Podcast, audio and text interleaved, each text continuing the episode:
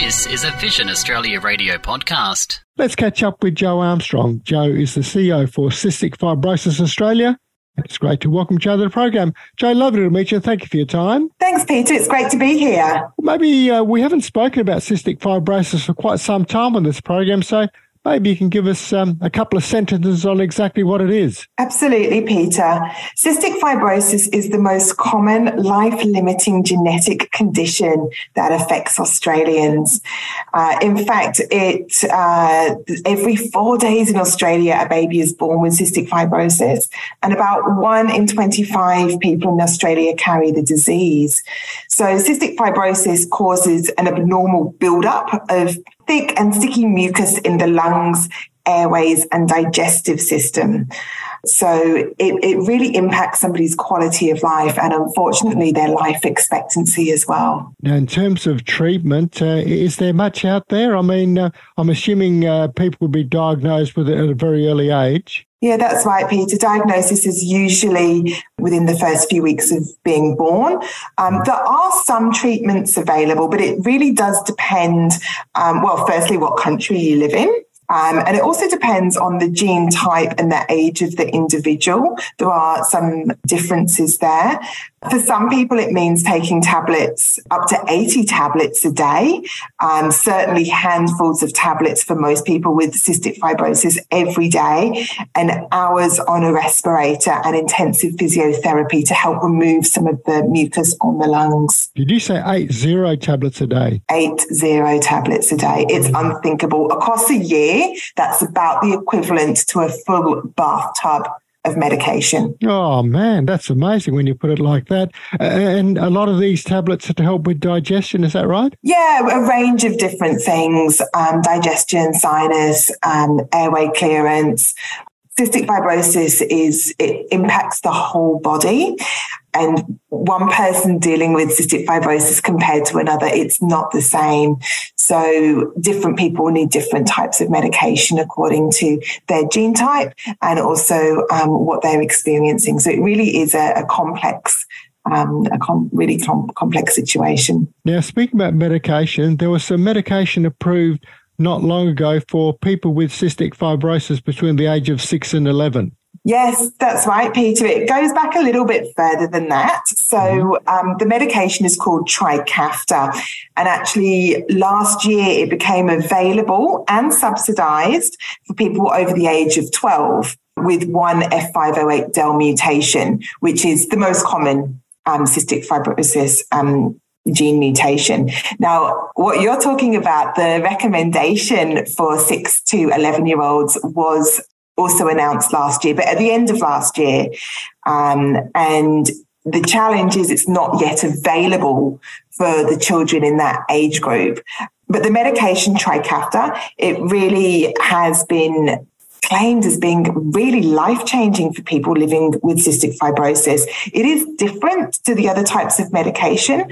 Um, it combines a whole range of different benefits into the one medication. It's called a triple combination therapy, but I won't quote you on that. Mm-hmm. Um, and it's different because it, it, it really benefits the individual by addressing the cause of cystic fibrosis. Okay. So what it means is there's decreased infections and damage to the lungs and it reduces the likelihood of hospitalizations and also hopefully the likelihood of needing a lung transplant in the future.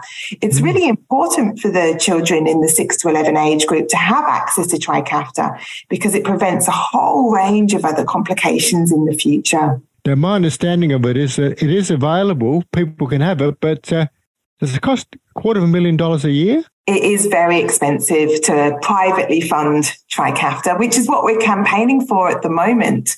Yeah, it's about $30,000 a month approximately for a family to be able to pay for their child to have Trikafta, which really is not feasible. You know, people are struggling with their grocery bills at the yeah. moment, to let alone, you know, essential medication. Mm. Um, so, what happened last year is the PBAC, the Pharmaceutical Benefits Advisory Committee, uh, they did give a recommendation for Trikafta to um, be made available. The challenge is it's not available to be subsidized. So people still can't access it. But it could be available if um, the right people did the right things? Yes. So we are campaigning for um, the, the government and Vertex, the pharmaceutical company, to accelerate their discussions uh, so that it Trikafta can be subsidised um, on the pharmaceutical benefit scheme without delay. And how are you doing that? And how is it going? I mean, in terms of uh, getting your message across? Yeah, so we're having ongoing discussions um, with all parties, and speaking to people like yourself, Peter, helps also increase awareness. We've been doing a lot of work with the media and on our social media as well, um, and lots of discussions and meetings with our nation's leaders, which is really important. There are 500 Aussie kids waiting for Trikafta. And really, it, it's not okay to have to wait for essential medication. So we're doing all that we can to campaign and advocate that the process is accelerated so that um, these children can really have access to medication without any delay. Joe, I can't uh, pretend to try and uh, ask you to go into the minds of uh, whoever makes the decision, but why would it be okay if you're 12 but not if you're between 6 and 11 for it to be subsidised? Can you uh, have you been given a reason for that? Uh, the reason it is it is there's a few parts to that answer, Peter. Um, the it is actually a lower dose of medication for six to 11 year olds compared to 12 year olds. So it's uh, a separate process in terms of um, starting again by going back to the TGA for their approval, okay. going to the PBAC for their um, recommendation. So, you know, there is a due diligence process which is necessary for all new medications um, being made available in Australia, which is, is a good thing. The challenge that I see with the people that I represent is that the time frame and the delays seem to be much longer than they need to be, uh, especially when we've got to almost the end stage um, with the PBAC uh, positive recommendation for Trikafta for the 6 to 11 age group has been made. But now, and that, that decision was made in November, and now we're waiting in, in February, and the medication is still not yet available, subsidized. So it, it's not helping the families who need it. Joe, you don't need me to tell you, but roles like yours are so, so important because um, I've been doing this program for a long time. And one of the things about uh, people with uh, disabilities, people that uh, might have uh, challenges in their life, is they're so busy and it's so um, much a full time job doing what you need to do day to day, the advocacy can be very, very wearing. So I guess you kind of know that uh, hat that you're wearing is is very, very important to try and get that message across. And you've certainly done that with us uh, very well today.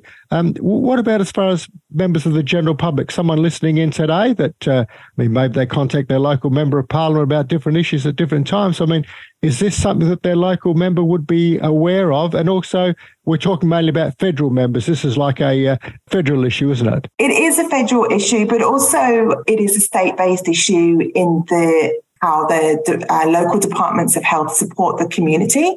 So a lot of people I speak to do know someone with cystic fibrosis or has been impacted by cystic fibrosis. We've seen it a lot on the recent media with TV shows like Married at First Sight.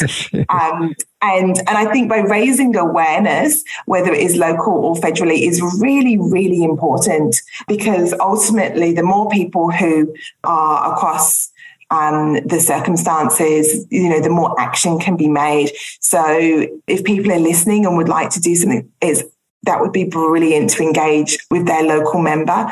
Also, we do do a lot of advocacy work and, and, that does have a cost. So we are doing a campaign to help fund the work that we're doing. If people want to support that, it's available on our website, cysticfibrosis.org.au.